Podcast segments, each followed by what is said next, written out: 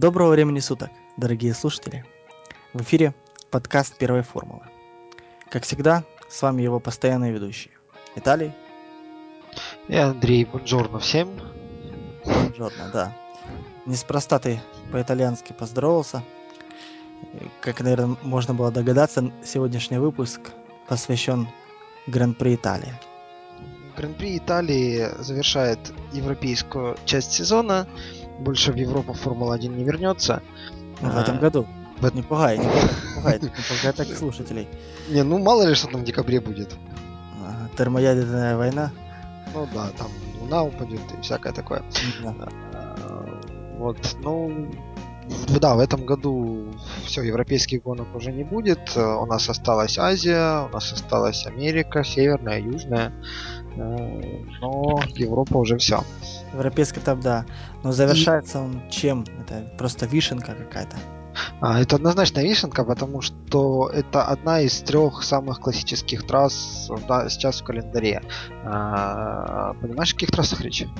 Я понимаю, о каких трассах идет речь, но она не, не только одна из самых классических, но одна из э, таких наиболее исторических значимых, плюс самая скоростная трасса в чемпионате официально. Ну вот по поводу исторически значимых, как раз это, это наверное, это я имел в виду. Имеется в виду Монако, Монако Бельгия, Бельгия которая и... была, да, и, собственно, вот Италия. Вообще, Монса это действительно трек, который имеет глубокую историю, то есть он берет свое начало в далеком 1922 году, когда еще, в принципе, о формуле речь не шла, только зарождался автоспорт э, вместе с распространением автомобилей. И уже тогда, в 22 году, э, начинались в Монце состоялось э, открытие этого автодрома, если я ничего не путаю. Э, автодром всегда был весьма... А нет, это в 22 году заложили строительство этого автодрома. Вообще за всю свою историю Монса славилась э, огромными скоростями и невероятной опасностью и сложностью. Даже сложно пересчитать, скольких э, известных пилотов э, забрала в, в, в иной мир эта трасса. Среди них как немало и формульных, и чемпионов, и просто гонщиков.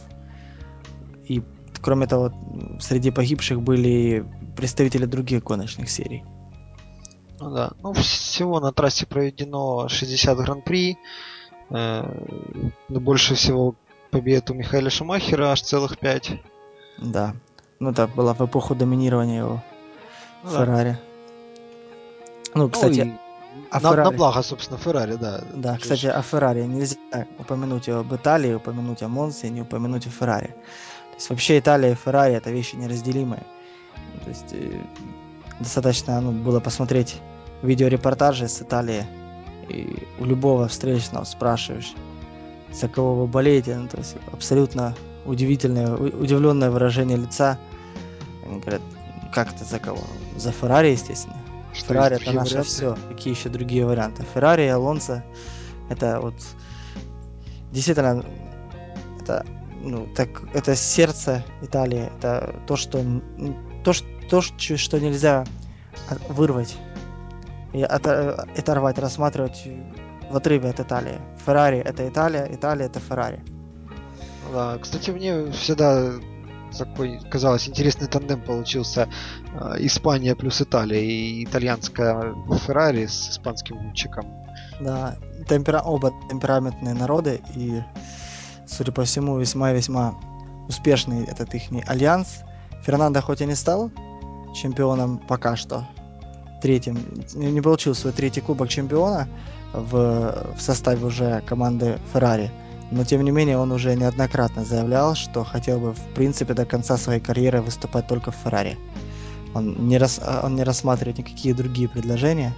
Ну и в принципе Ferrari как бы отвечает ему полной взаимностью. Но здесь еще тот момент, что Ferrari, в принципе, такая команда, за которую мечтает выступать практически любой гонщик.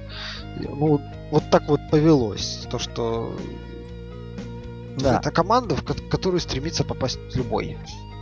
Ну, практически любой или любой. Ну, на самом деле, кто его знает, но э, в практи... большинство пилотов э, об этом декларируют. Разве что, по-моему, Льюис Хэмилтон никогда об этом не говорил.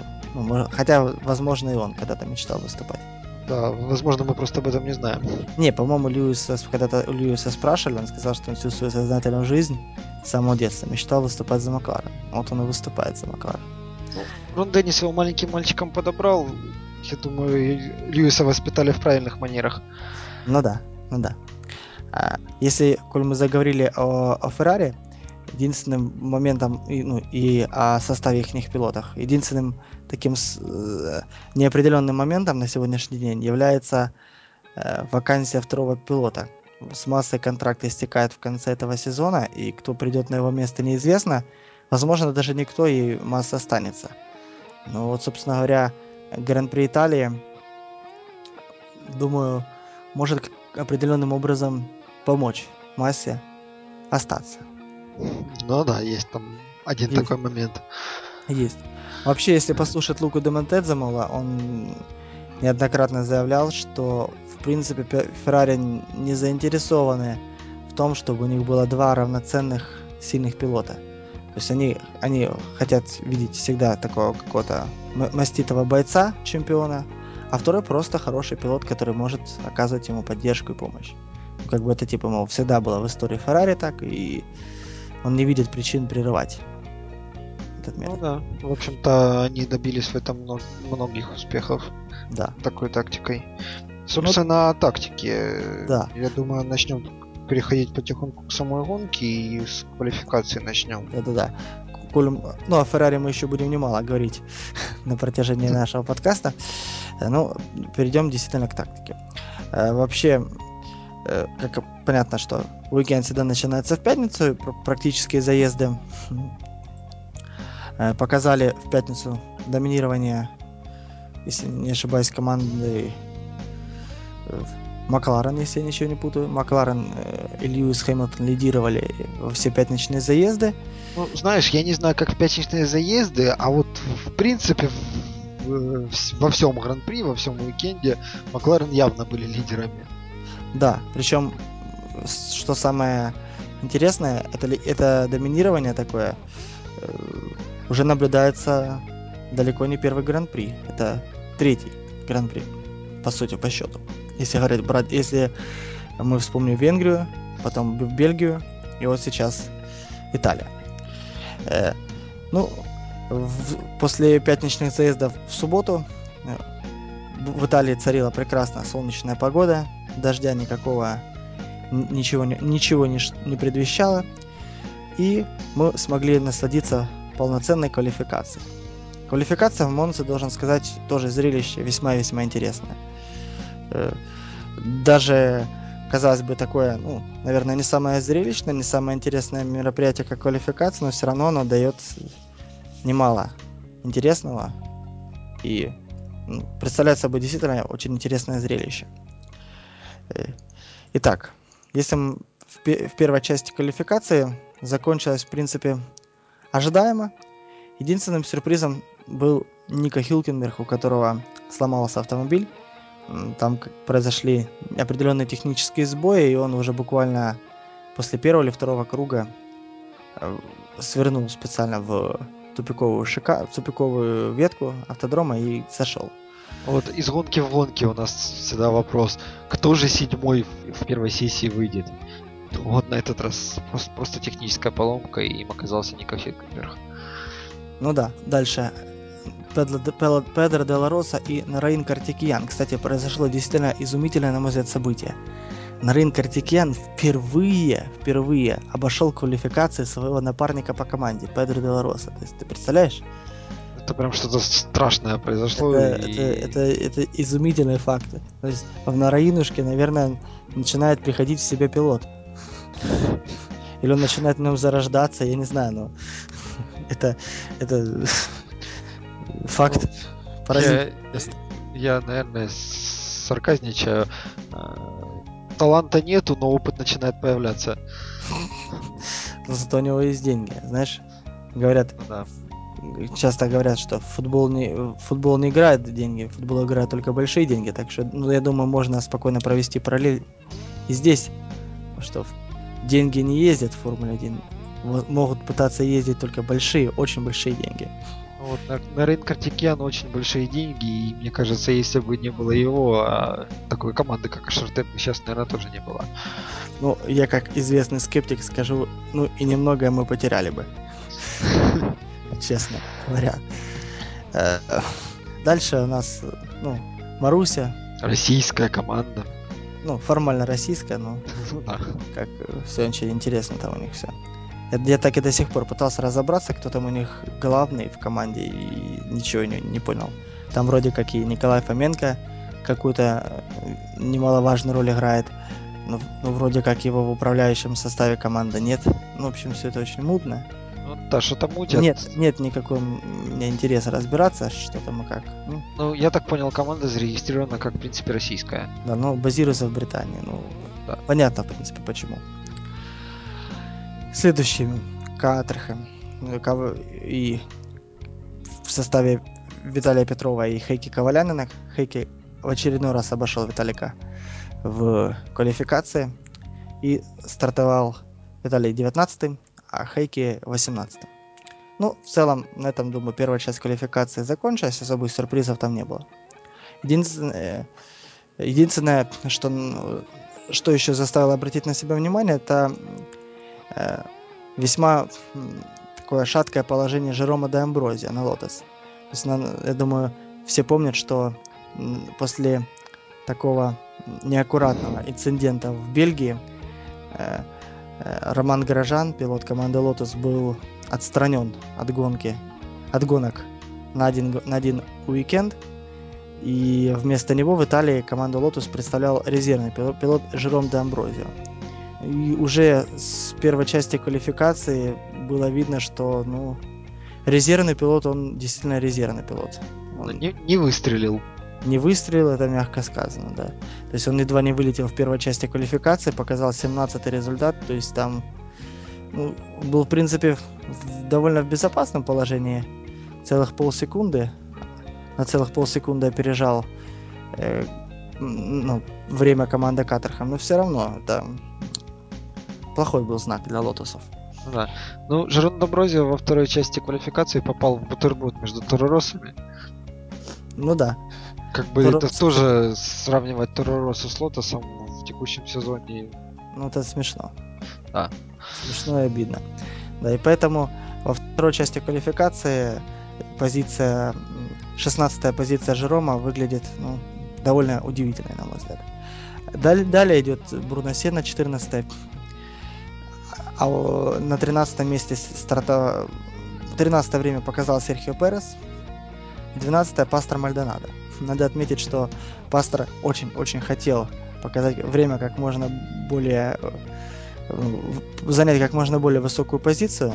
Все дело в том, что по традиции его наказали после прошлого уикенда и наказали 10 позициями, минус 10 позиций на старте. Ну, то есть с 12 места э, Пастор мог рассчитывать на старт только где-то 22-м. Ну, я напомню, 5 позиций у него за фальстарт на Гран-при Бельгии и 5 позиций за инцидент с Тимоглоком во время квалификации, если не ошибаюсь. Или, или нет, или в гонке. У него, вот я честно уже не помню, но я вообще предлагаю тебе ввести в нашем подкасте постоянную рубрику «За что в этот раз наказали пастора Мальдонада». Я почему-то уверен, что до конца сезона Пасторов будет постоянным участником этой рубрики, и он не позволит ей закрыться. Не то, что Михаил Шумахер. Да, Шуми уже своими результатами закрыл свой клуб, который мы... Не, подожди, мы, мы клуб называли имени Филиппа Массы. Кстати, в принципе, его тоже можно закрывать. Ну да, ну, что... там был вначале Шумахер, потом Масса, в общем-то, да, на, на текущий момент в этом клубе остались только Шерте, Маруся и Катра. Ну, это даже не члены клуба, это так были наблюдатели. Потому что даже если бы они пытали, хотели попасть в этот клуб, им надо было показать результаты, которые для этих команд просто выше всяких облаков висят. А вот э, после 12-й позиции пастора Мальдонада на 11 месте оказался Марк Уэбер. И, на мой взгляд, это был уже первый звоночек о том, что Red Bull на этом треке с ним не все так гладко. Ну вот, знаешь, это опять тоже было то, что было в Бельгии. В общем-то, э, это две трассы, которые, вот ты уже сказал, что они очень требуют быстрых скоростей, а Red... фишка Red Bull не быстрой скорости, не максимальной мощности, не максимальной скорости. Фишка Red Bull в максимальной скорости при прохождении поворота, то есть в аэродинамике. Ну да, но Монца, Монца, я хочу тебе сказать, не просто одна из самых высоких, это самый скоростной трек в нынешнем э, чемпионате. Кстати, даже отдельный аэродинамический пакет для, специально для этой гонки готовят. Да. В какой-то момент, я помню, было, не знаю, может быть даже сейчас так же осталось, э, что команды готовят обычно на сезон три аэродинамических пакета. Аэродинамический пакет для Монца, аэродинамический пакет для Монако и для всех остальных трасс. Ну, вполне в это поверю, вполне в это поверю. Э, местами Монса, кстати, очень требовательна к двигателю. И, судя по всему, двигатель Рено весьма и весьма ну, не очень показывает себя на этом треке. По крайней мере, в составе команды Red Bull. Но об этом дальше. В, в, последней финальной части квалификации было целый ряд очень интересных событий. Кстати, прежде чем мы вернемся, перейдем к финальной части квалификации, стоит заметить, что э, Феррари на этом во время квалификации действовали весьма и весьма необычно. Вот это то, кстати, о чем я сейчас в начале нашего разговора по поводу тактики сказал, что это как, как раз об этом, правильно? Да-да-да, да-да-да, именно об этом. Э, всем известно, что, скажем, во время гонок командная тактика, она возможна, и с недавних времен разрешены даже командные приказы. А, а вот Ferrari решили перенести, ну, в определенном степени перенести командную тактику в квалификацию. Э, действовали они очень интересно и слаженно. Получается, оба гонщика одновременно выезжали из боксов, проводили один за другим свои быстрые круги. Но делали это таким образом, чтобы использовать команд... машину своего э, сокомандника для получения слепстрима, такого потока, и за счет этого получались очень хорошие результаты и в первой части, и во второй части квалификации. И... То есть они ехали просто в аэродинамическом мешке, как я понимаю? Да, да, да, да, да. Они, они выезжали одновременно, когда машин было не так много на, тре... на треке, и заезжали. Ну, то есть подбирались очень хорошие моменты. То есть с тактической точки зрения Феррари отработали просто блестяще обе части квалификации. И все, собственно говоря, ожидали что за счет этого Феррари как бы и выиграет квалификацию в, в Монце. Но у команды Макларен были другие соображения на этот счет. Абсолютно без всякой командной тактики Хэмилтон показал, что он все-таки невероятно быстр и занял первую строчку. Вслед за ним время буквально на десятую долю секунды больше показал его напарник по команде Дженсен Баттон, и это Получается, впервые Макларены с 2008 года заняли обе, обе первых позиции стартовых. Ну, в, потрясающий в... результат на самом да. деле для Макларена. Результат потрясающий, и более того, они побили рекорд э, команды Williams, который держался до этого по количеству дублей на старте. Дублей на старте, да. То есть теперь официально они рекордсмены. Да. И, а... и, все достижения, и все дальнейшие их успехи будут только увеличивать этот рекорд. Что я хотел сказать, меня дальше вот удивило третье место Филиппа Масса, прям шок. А здесь как раз ничего удивительного не было. Э, Феррари опять-таки использовали свою тактику, и Масса, воспользовавшись слепстримом со стороны машины Алонза, э, проехал и показал очень хорошее время. Ну, была надежда определенное время, что это будет первый результат, но потом Макларены показали более высокое время, и Масса переместился на третью позицию. Но все равно это очень высокое. А вот с Алонзо возникла целая беда. Дело в том, что на, во время квалификации, еще, как я понял, во второй части, в конце стало понятно, что некоторые технические сложности испытывает Фернандо, и, скорее всего, третья часть квалификации будет очень плохой. Ну, так и получилось. Фернандо не смог показать нормальное время и занял десятую позицию. Надо было видеть, насколько разочарован был Лука де Монтедзамола, который лично из боксов команды наблюдал за квалификацией. Ну, явно было видно, что ну, не десятое место на старте для Алонзо он ожидал. Но ну, при таком раскладе, при такой тактике, в общем-то, у них был у Алонзо был шанс сделать. Естественно, у Алонзо был шанс, но надо понимать, что как бы Фернандо он сказал, что уже в начале третьей части квалификации я, собственно говоря, знал, что у меня не получится показать лучшее время.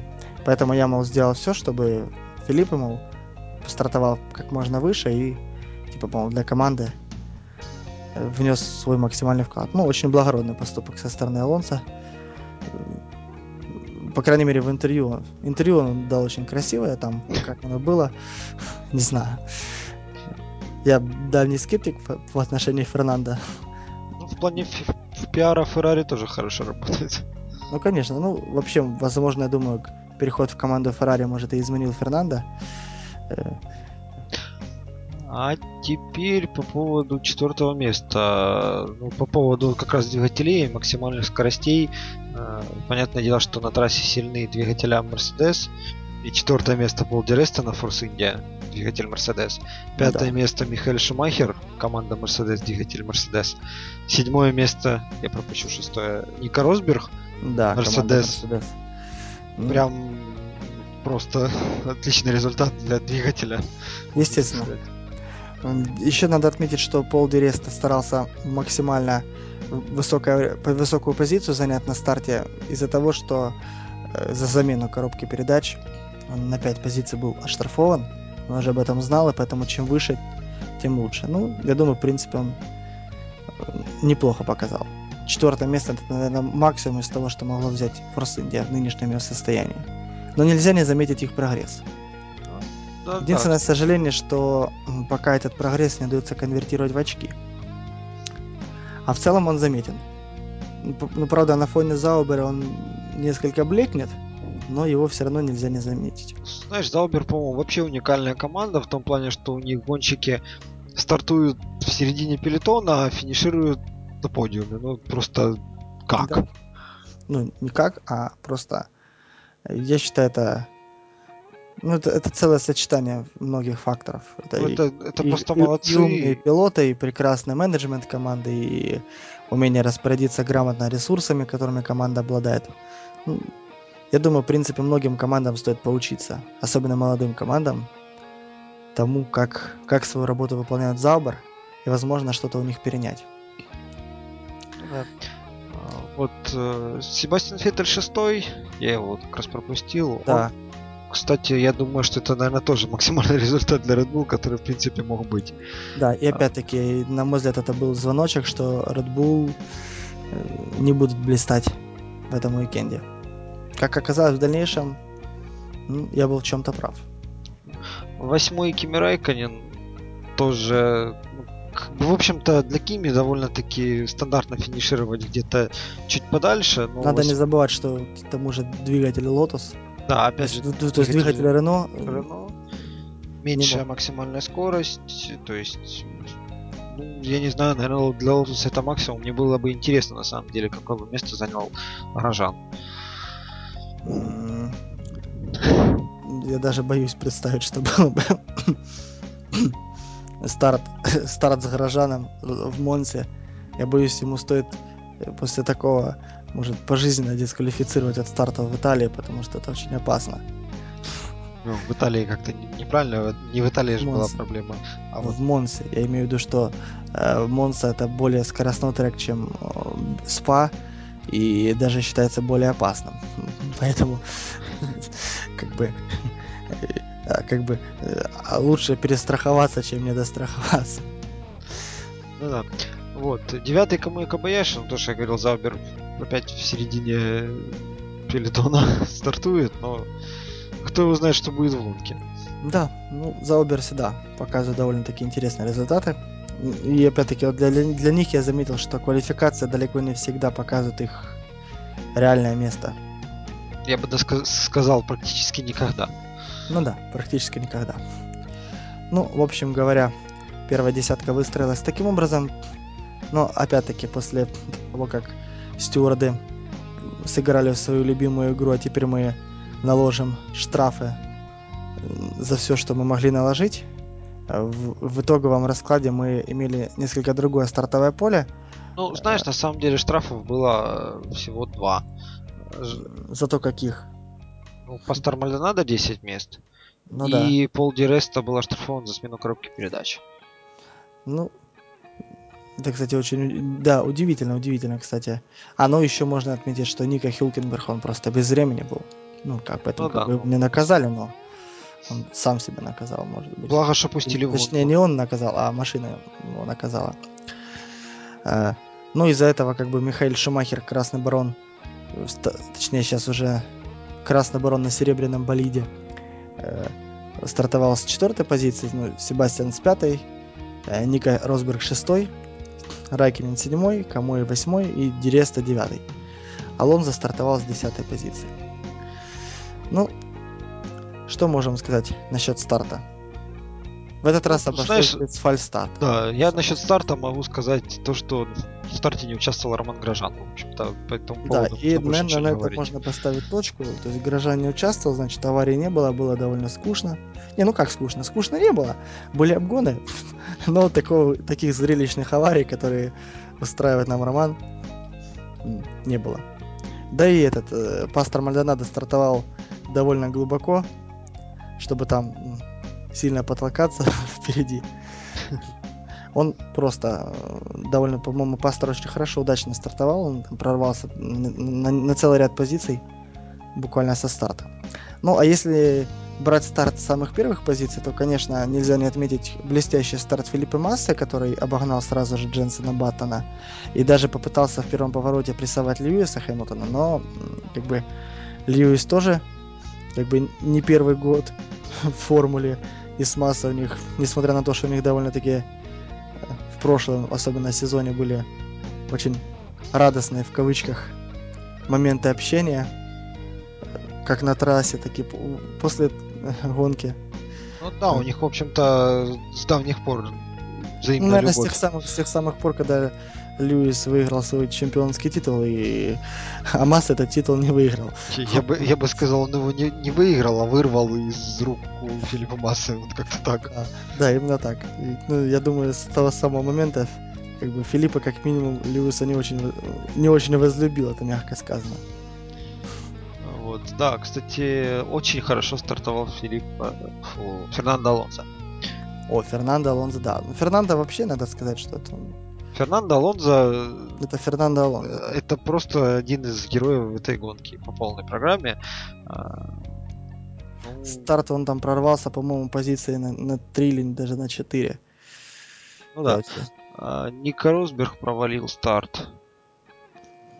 Ну, Ника Росберг старт провалил. Ну, в принципе, для, для команды Mercedes Михаил Шумахер, в принципе, показывал довольно-таки достойные езду и даже обг- обгоны проводил некоторые. Но лично мне как-то после просмотра гонки он не очень запомнился. Как- как-то серебряные болиды на фоне остальных ну, как-то не привлекали к себе особого внимания. Что еще можно отметить? Можно отметить, что буквально где-то круге, если я не ошибаюсь, на четвертом или на пятом, э, один из пилотов команды Торо Росса, видимо, решил, что Формула-1 это уже не так интересно, и попробую-ка я себя в Red Bull Racing, то есть в Red Bull Fly Racing, и попробовал взлететь на своем болиде, но закономерно ничего не получилось, он просто разбил свой болид. Болиды Формулы-1, к сожалению, оснащены только антикрыльями вместо крыльев. Да, да, да, да. И э, тем самым вызвал, ну, жел... машины сейфти кару не вызвал, но э, желтые флаги появились, и на определенное время отменили DRS. Кстати, по поводу DRS. Надо заметить, что Монца это второй трек в чемпионате. Двойной DRS. Две DRS-зоны. Это очень интересно. Первый, если кто забыл, это Австралия. И второй это вот Италия Монца в этом году. По крайней мере так. Там, насколько я помню, вот эти зоны пересматриваются буквально перед каждым гран-при, и там стюарды могут захотеть поставить два, две DRS-зоны, могут захотеть оставить одну. Ну вот это что-то сродни игре, э, а давайте-ка мы кого-нибудь оштрафуем, вот так вот же перед гонкой, а давайте-ка мы решим, где у нас будут ДРС-зоны. Да, ну я, я считаю, в поворотах надо им поставить ДРС-зоны для пущего веселья. Не, на самом деле нет, потому что... Понятное дело, что там опасно. Сама как сказать, схема DRS работает для прямых. Ну, понятное дело, понятное дело. Ну, это я так, к слову, а, пошутил. По поводу старта, я что еще хотел сказать, э, что закономерно. Ни на одну позицию во время старта не, поднялся, не поднялся Серхио Перес. Но да. это вообще ничего не обозначало для итогового результата гонки. То есть, Абсолютно. Бы... Э, Серхио поначалу казался такой тихой сапой, ну, едет себе спокойно. То ли дело э, кому и Кабаяши там достаточно героически с некоторыми пилотами он пытался обороняться, некоторых обгонял. А Серхио как-то не очень привлекал внимание. Ну, это поначалу было. Да, ну вот круги на третьем он обогнал Ника Росберга, потом подошел черед... Э, Надо сказать, что Серхио э, стал блистать после того, как сменил шины. Если посмотреть внимательно, то Серхио стартовал несколько в другом, э, на другом комплекте шин, чем остальные гонщики. И... На самом деле Серхио стартовал, да, на, тяжел... э, на тяжелых, на жестких резине хард. Но на самом деле, по-моему, очень было сложно различить в этом уикенде. Тут были хард и медиум. У харда серебристая, у медиума белая. Ну или наоборот. И поэтому понять, на каком кто э, в составе резины было довольно сложно. По крайней мере, мне. Если бы не комментаторы, я думаю, я бы с трудом разглядел, где там и что благо для этого комментаторы и существуют. Ну да. Вообще, на мой взгляд, довольно-таки ну, странное решение маркировки шин. Особенно если ну, эти два состава используются в одном гонке. Как бы надо же, чтобы зрители хоть что-то могли понять, глянуть там. Ну, изначально ага. такой цвет задумался и решили не менять зависимость. Ну, как на самом деле странно.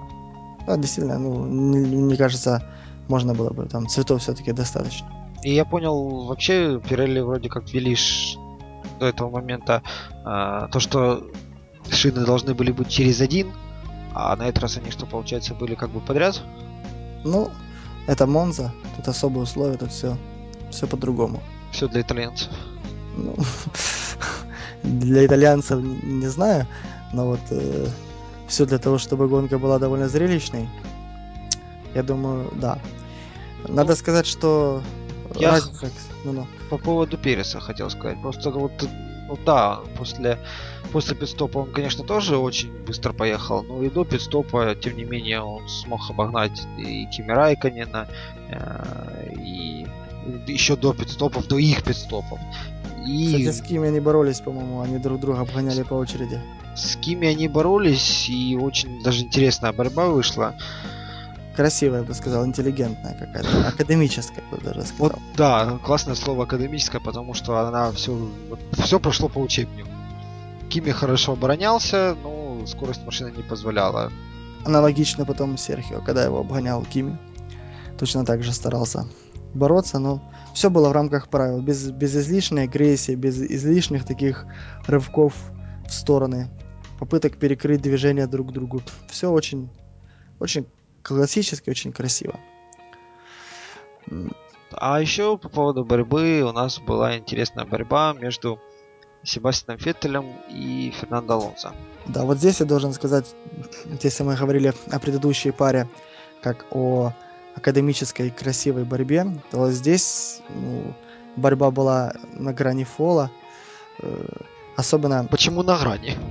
Особенно запомнился момент, когда Себастьян ну, практически, можно сказать, вытеснил Алонсо за пределы трека на, на траву. Э, ну, благо Алонсо сумел сохранить контроль над болидом.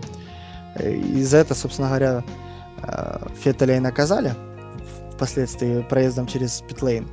Но тут сразу знающие люди вспомнили, что ага, 2000 Вспоминаем 2011 год. В прошлом тоже году место, было то же самое тоже место, такая же та же самая борьба. А, Феттель обгонял Алонза. И только а, наоборот произошло было да, дело. Алонзо вытеснил Феттеля, и что он самое вытеснил, интересное... Не вытеснил, он почти вытеснил, но он не вытеснил до конца. Ну, не, не всеми колесами, всего в Гран-при Италии этого года вытеснили Алонсо всеми колесами, тогда Феттель только двумя, по-моему, выехал. Да. Но самое интересное то, что он тогда обогнал Алонзо и буквально после гонки гордился этим обгоном. Да, обгодился, его не наказали. А в этот раз его наказали. И, собственно говоря, Кристиан Хорнер и сам Феттель не очень понимали, делали, ну, по крайней мере, делали вид, что они не очень понимают за что, потому что э, вроде как все, все по правилам, все по-честному. Но э, вот как минимум канал Sky показывал такой интересный сравнительный анализ по поведению, ну, то есть как было в 2011 году и как было в 2012 году. И там было явно видно, что, допустим, когда Алонсо, ну, скажем так, оттеснял Феттеля в сторону, то он оставил ему достаточно места для того, чтобы ну, сманеврировать и выехать на трек. А Феттель не оставил Алонсо никакого места, еще бы там буквально несколько сантиметров, и у них бы произошло сцепление шин такое же, как у Романа Грожана с, с Льюисом. Это было очень опасно, и как бы Феттель вовремя отъехал в сторону, Алонсо проехался по траве, поднял кучу пыли, но не потерял. Не потерял управление над болидом и, по-моему, он, он все равно обогнал Феттеля. Я, я вот не помню, кто там кого обгонял в этот момент. Я бы даже сказал, что Феттель, Феттеля теперь не нужно было обгонять, потому что Феттель поехал отбывать свой пидстоп. Ну, он не пидстоп отбывать, он наказание. Да, наказание. Поехал, да. А Фернандо Алонзо его не смог обогнать до этого пидстопа, кстати. Ну, ну, там не так уж и много оставалось, грубо говоря. Я думаю, он обогнал бы его. Но вот сам факт такой напряженной, бескомпромиссной борьбы, ну, в принципе, понятно, из-за чего это все происходит. Алонсо как бы видит в Феттеле довольно-таки большую опасность.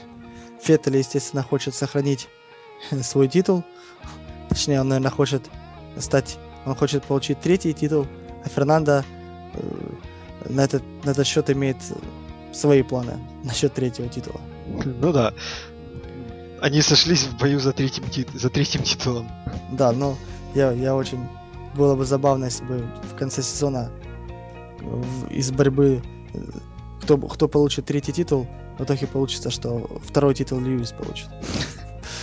Это было бы здорово, на самом деле. Посмотрим, как все сложится. Да, посмотрим. Но в целом борьба была довольно интересная, и Эм, но в, в, потом стало ясно, что Red Bull это не, не та команда, которая сможет э, вывести очки в этой гонке. Началось все с того, что ближе к концу уже у Феттеля отключился, машина вышла из строя. Э, точнее, не вышла из строя, ему э, по радио инженер передал что немедленно выклю... останавливая автомобиль, мы должны сохранить двигатель. Э, там пытались объяснить, судя по всему, все дело опять-таки в Curse и в какой-то там длине ротора. В общем, детали очень такие глубокие, я не думаю, что стоит на, не, на этом дело концентрировать внимание, но это тот же самый двигатель, который использовался в Валенсии. Именно тогда, опять же, у Феттеля возникали проблемы его как-то там рихтовали, меняли, и вот сейчас его вернули на Монсу, и снова те же проблемы, которые в конечном итоге стоили очков Себастьяну. А ну, после этого надо после еще этого сказать... на 51-м круге развернула Вебера.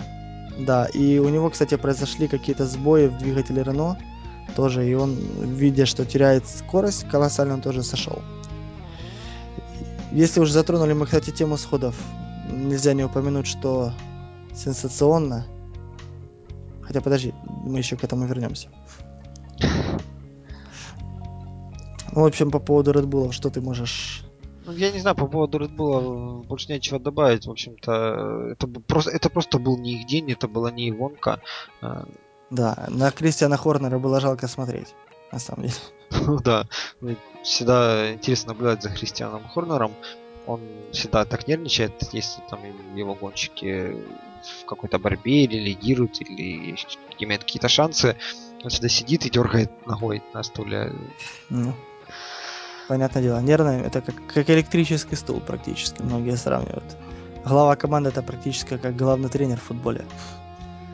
Да. Хотя... Если, если проиграла команда, Виноват тренер. Если выиграла команда, виновата. Это заслуга. Это заслуга команды, да. Ну да. Э, далее. А вот э, была команда, которая, в принципе, показывала ну, просто невероятную скорость, и все были уверены, что победный дубль это дело ну, абсолютно решенное уже. Э, после своих пидстопов Дженсен Баттон шел очень хорошо. Они в, в, течение гонки поначалу они же потеряли свою вторую позицию.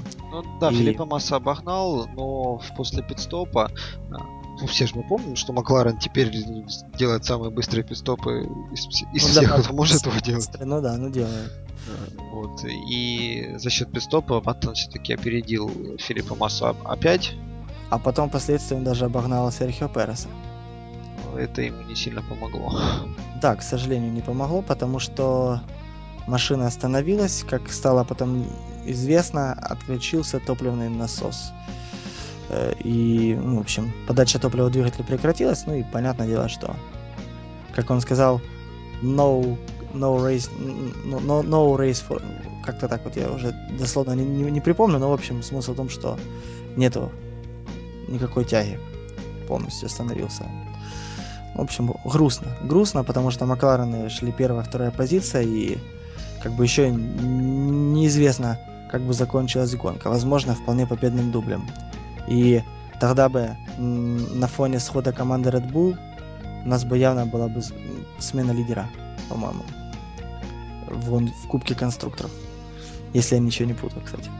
Ну, не знаю насчет смены лидера в Кубке конструкторов, но то, что дубль Макларен это было бы достижением, и это но это был бы просто знак, вернулась бы знак качества был бы. Конечно, конечно. Кстати, ну, насчет дублей, давненько мы вообще дублей не видели. Так ведь. Ну, в прошлом году Red Bull делали дубли. В прошлом году. В этом году мы точно дублей не видели. Ну, что ж ты хочешь, это же этот сумасшедший сезон, он дает столько всего. Куда ж тут еще победные дубли? Тут каждый После каждого уикенда только успевая следить за таблицей личного зачета пилотов, смотреть там, кто куда переместился, кто еще имеет шансы, кто уже шансов не имеет, или внезапно стал иметь эти шансы. Ну, то есть тут хватает и без дублей. Зачем следить? А вот кто был действительно неудержим, это Льюис. Он ехал, как говор... ехал, как говорится, и ехал. Э, практически поначалу он показывал самые быстрые круги, потом видно было, что как бы торопиться особо некуда, но он, он сделал достаточно хорошее опережение массы. Потом впоследствии это вышло вообще в опережение всей второй позиции, ну, а в опережение пилотов на втором месте. Где-то было, по-моему, в самый такой крупный момент, это было до, до 20 секунд доходило, если я ничего не путаю. Ну, где-то около того. Единственный момент, Потом... когда Хэмилтон уступил, это было после это когда... стопа. Ну да. После Лидировал тот момент Серхио, Серхио Перес. Перес. После который... пидстопа Серхио Переса, который, не знаю, включил, наверное, турбомоторчик какой-то. Он что-то страшное творил на треке. Ну, я не знаю, Серхио Перес... Знаешь, вот в начале сезона я думал, что не выстрелит. А он еще как выстрелил. Да, он выстрелил, и э, благодаря тому, что он так выстрелил, Петр Заубер в интервью после гонки абсолютно смело и так э, глядя в лицо ведущему сказал, а вы знаете, а ведь у нас самая быстрая машина сейчас. Тут ведущий поначалу не поверил, а потом так посмотрел, поприкидывал, говорит, а ведь действительно да, похоже на то, что у Заубер в этом уикенде была самая быстрая машина. Просто удивительно. Я расшифрую, просто с 13 места на второе. Да, и ну, тут надо, кстати, справедливости ради отметить, что как бы еще неизвестно, э, чтобы, ну, может быть, Льюис показал бы еще лучшие результаты, если бы, скажем, ему пришлось там сильно при, припустить. А он, ну, как бы, ехал в уверенном достаточно темпе, то есть не было особой необходимости там сильно топить. Ну да, и... когда под конец гонки Перес начал догонять Хэмилтона, Хэмилтон дабы не потерять... быстрых кругов сделал. Да, дабы не потерять лидерство, пару кругов сделал быстрых, чтобы ну, просто быть спокойным за свое положение. Ну да. Ну так что, ну как бы на фоне на фоне достаточно спокойной, можно сказать, самодовольной езды ком- команды Макларен, э, Заубер казались просто какими-то такими неудержимыми ракетами белыми, которые рассекали итальянский воздух, итальянскую Монцу и просто опережали всех и вся. Насчет итальянской Монцы. А, ну, все, Феррари в очередной раз показали, как нужно делать командную тактику. Ну да. Кто здесь папочка, кто быстрее. Ну, в общем. Кто в команде главный. Да. Ну, как бы стало ясно уже сразу, когда Алонсо заехал за массой сзади, стало, ну, надолго он там не задержится. Вот. И таким образом а, Алонзо смог финишировать третьим. Хотя на подиуме ну, не знаю, если бы не было командной тактики, мне кажется, Алонзо все равно бы смог каким-то образом обогнать. Да, я в этом не сомневаюсь, потому что он... А Фернандо все-таки очень, очень пилот топ-класса, и поэтому э, я не думаю, что Масса сумел бы его надолго задержать. А вот если бы Фернандо не было на подиуме, это вызвало бы, я думаю, целую бурю негодования со стороны Тифози. И так уже многие пилоты говорили в интервью, что в принципе Монса прекрасно, единственное плохо, что если на подиуме нет команды Феррари, то тебя засвистывает всех, кто только может. Знаешь, если бы на подиуме не было Фернандо Алонзо, на подиуме был бы Филиппо Масса. Ну, да, но я говорю, если бы вообще команда ну, Феррари да. провалила бы уикенд, то я думаю, подиум его бы засвистали бы все, кто только может, потому что итальянцы народ темпераментный, любит только одну команду, поэтому э, все было бы э, очень-очень интересно. Но так Фернандо действительно тоже показал выдающийся результат с 10 места на 3, очень-очень хорошо. Но опять-таки это, конечно, не, не, не, не рывок с 13 на 2, но тоже очень-очень-очень здорово. У команды Ferrari, кстати, там тоже были определенные технические сложности.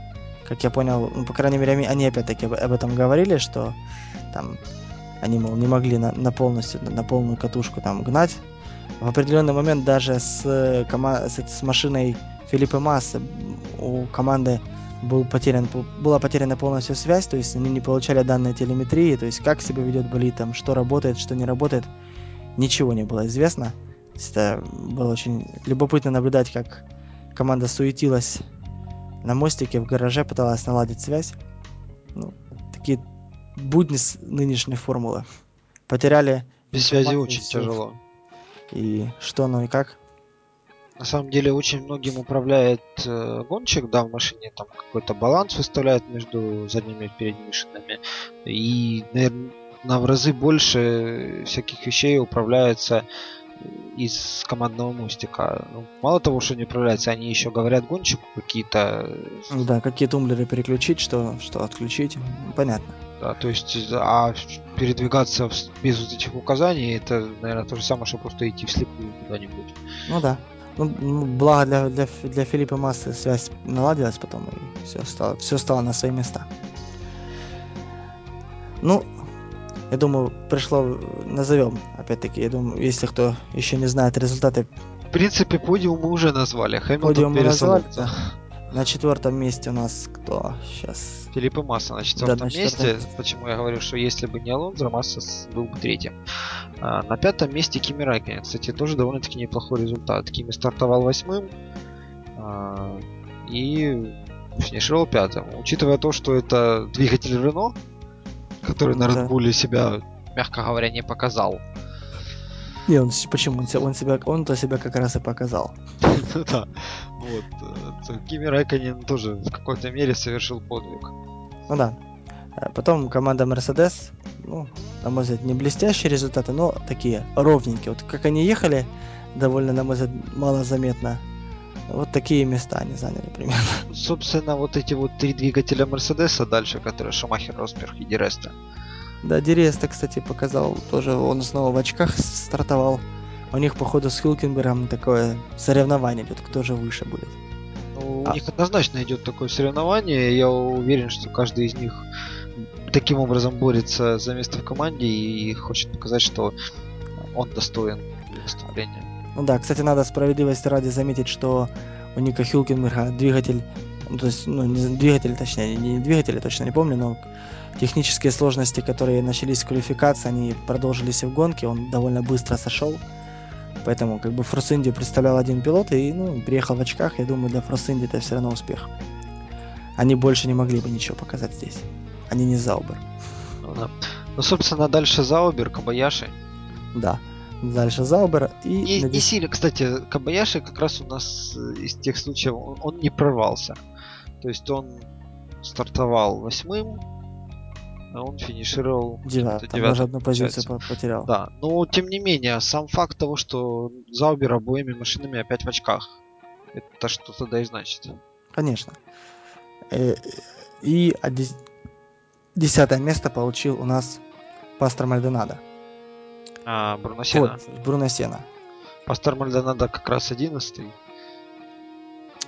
Да, Пастор Мальдонадо одиннадцатый. Это тоже, ну, принципе, прилично прорвался так он нехило на 11 позиций. Ну, можно сказать, в определенной степени это успех. Но хотя я, я, я уверен, что Пастор хотел гораздо больше. Конечно. Вильямс в этом году как-то синусоидально показывает результаты. То победы, то за десяткой. Ну да. Ну, как-то действительно нестабильно, я думаю будет над чем подумать. А вот, кстати, Бруно Сена, который мне поначалу казался так посредственно, посредственным пилотом, ну, в принципе, в последнее время, мне кажется, прибавил, и я думаю, они с Пастором друг друга стоят. Единственное, Пастору больше везло. Ну, мне кажется... Таки везло в кавычках, кстати. Есть некоторые команды, в которых состав ну, просто нечего добавить. Вот это касается Ви- Заубера. Вильямса тоже. И это сто процентов касается Вильямса. Да. Не могу с тобой не согласиться, не могу. Ну, дальше, думаю, называть там уже смысла особого нет. Думаю, кому это будет интересно, те посмотрят там Лотусы, там Торо Россо. Ну, кстати, Лотуса можно отметить, что Жером д'Амброзио стартовал, финишировал 13-м, ну, опять же. моментов. Опять же, за Торо Россо, за, за Рикардо, за единственным Торо Россо, который финишировал, за Рикардо. Ну, То опять есть... же, это плохо, плохо для Жерома. На, на машине за, за ним финишировали только три команды аутсайдера. То есть на машине Лотуса финишировать на уровне команды аутсайдеров как-то... Ну, это печально. Понятное дело, человек без опыта в гонках, но плохой результат. Просто плохой. Ну, конечно, плохой. Плохой. Ну, думаю, кстати, после, после, кстати, после финиша коль мы говорили о темпераментных тифозе, надо отметить, что это было очень такое фееричное, красивое зрелище. Э, а, особенно э, подиум в Монце расположен на таком интересном э, островке, который вынесен в сторону от здания. И получается, пилоты, которые находятся на, на подиуме, они в прямом смысле находятся посреди бушующего людского моря. Или даже океана, если кому угодно. То есть Э, не знаю, сколько там было тысяч тифози, но, наверное, десятки тысяч, я уверен. И, ну, наверное, сотни. Ну, сотни, не сотни, но их было очень-очень много, может, даже и сотни тысяч, и они все жаждали, конечно же, больше всего увидеть Ферра... Ферра... Феррари Фернандо Алонзо. Ну, как бы он был для них главным героем. Я думаю, во многом благодаря этому Хэмилтон особо это и не засвистывали. Но, э, потому что как бы Феррари, на, на, на, я об этом говорил, Феррари были на подиуме. Ну, Фернандо Алонзо не заставил себя ждать, он, по-моему, даже первым выбежал на подиум. Не важно, а, да, что... там их выпускали в позициях, сейчас выпускают третье, второе место а. и первое. Ну, в данной ситуации это вполне оправданно было. Конечно, я думаю, даже если бы такой традиции не было, для Монца это стоило бы ввести есть выход, выход э, Филипп, то есть выход Фернанда, я думаю, каким-то образом скрасил народный гнев. Так вот, по поводу Алонза на подиуме было два примечательных момента. А, об одном ты расскажешь, а по втором я. А вот первый момент по поводу камеры. Давай ты рассказывай. Ну, по поводу камеры, что там надо заметить, что когда уже закончилось, прошло интервью, которое, кстати, проводила опять Ники Лауда уже. Вот уже второй раз в этом, уикенде, в этом сезоне. Ну, я тебя перебью. Я, я как раз про интервью хотел рассказать. Э, дело в том, что э, это первый примечательный момент по поводу интервью. У Алонза Ники Лауда спросил что-то, а Алонза как-то сказал, что не, жаль, что не могу сказать по-итальянски, или Ники Лауда заметил, жаль, что ты не можешь сказать по-итальянски. А он взял и сказал по-итальянски. Не, э, Ники Лауда заметил ему поначалу, что давай для начала немного по-английски поговорим, потом ты уже обратишься по-итальянски к своим. Но yeah. суть в том, что по официальным правилам интервью ведется на английском языке. То ну, есть, ну, как международный там... язык, понятно. Да, да, да. да. А, ну, для Италии данный закон просто, можно сказать, не работает. Ну, что, Алонзо ответил на несколько вопросов по-английски, после этого уже перешел полностью на итальянский, кстати, показал, ну, я, в принципе, мало сомневался, но знает он итальянский, судя по всему, весьма-весьма неплохо.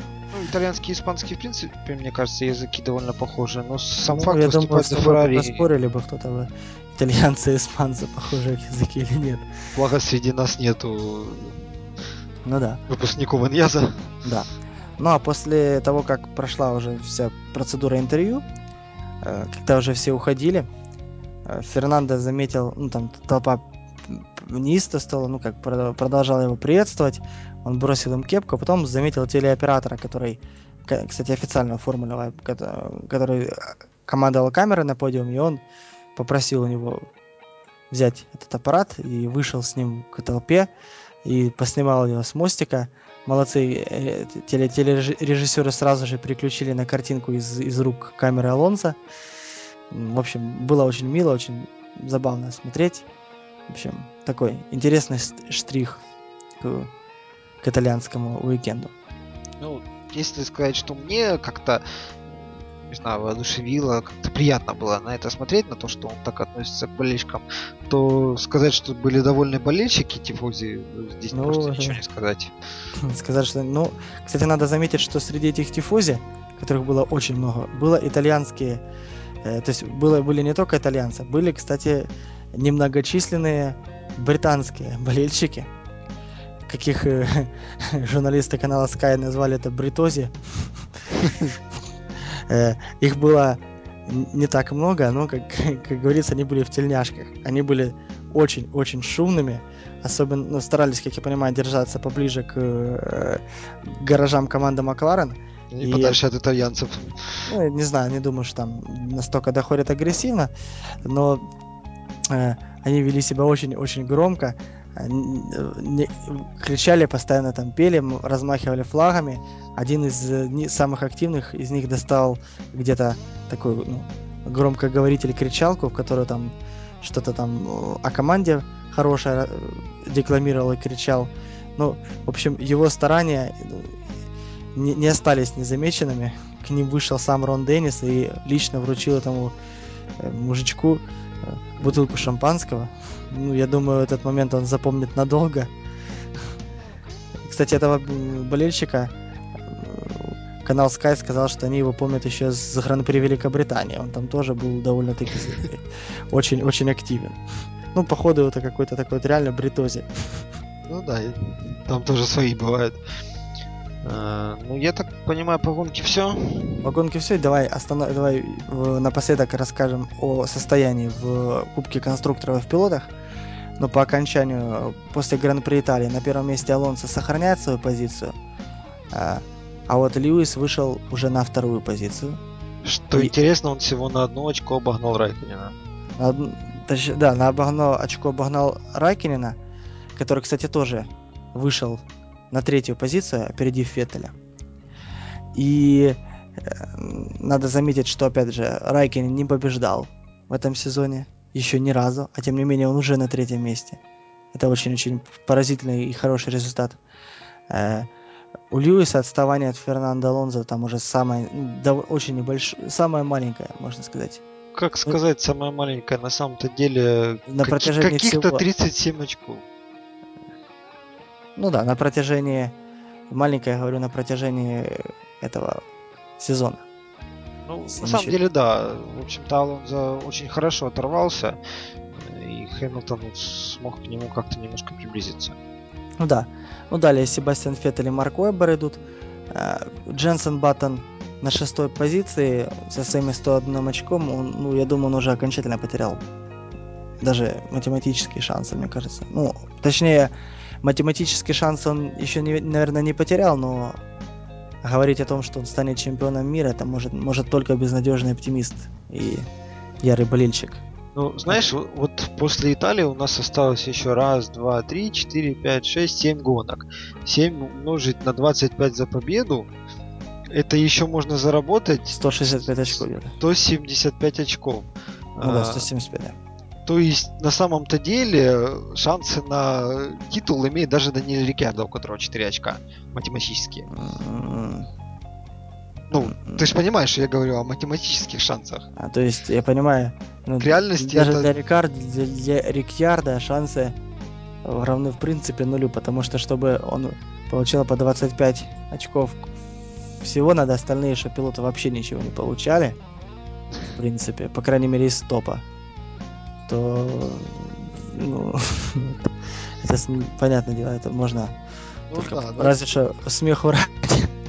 Ну, я к тому, что все гонщики, у которых на текущий момент есть хоть сколько-нибудь очков, имеют математические шансы. К реальности это не имеет никакого отношения. Реальные шансы имеют... 5 человек. 5-6 человек у клуба.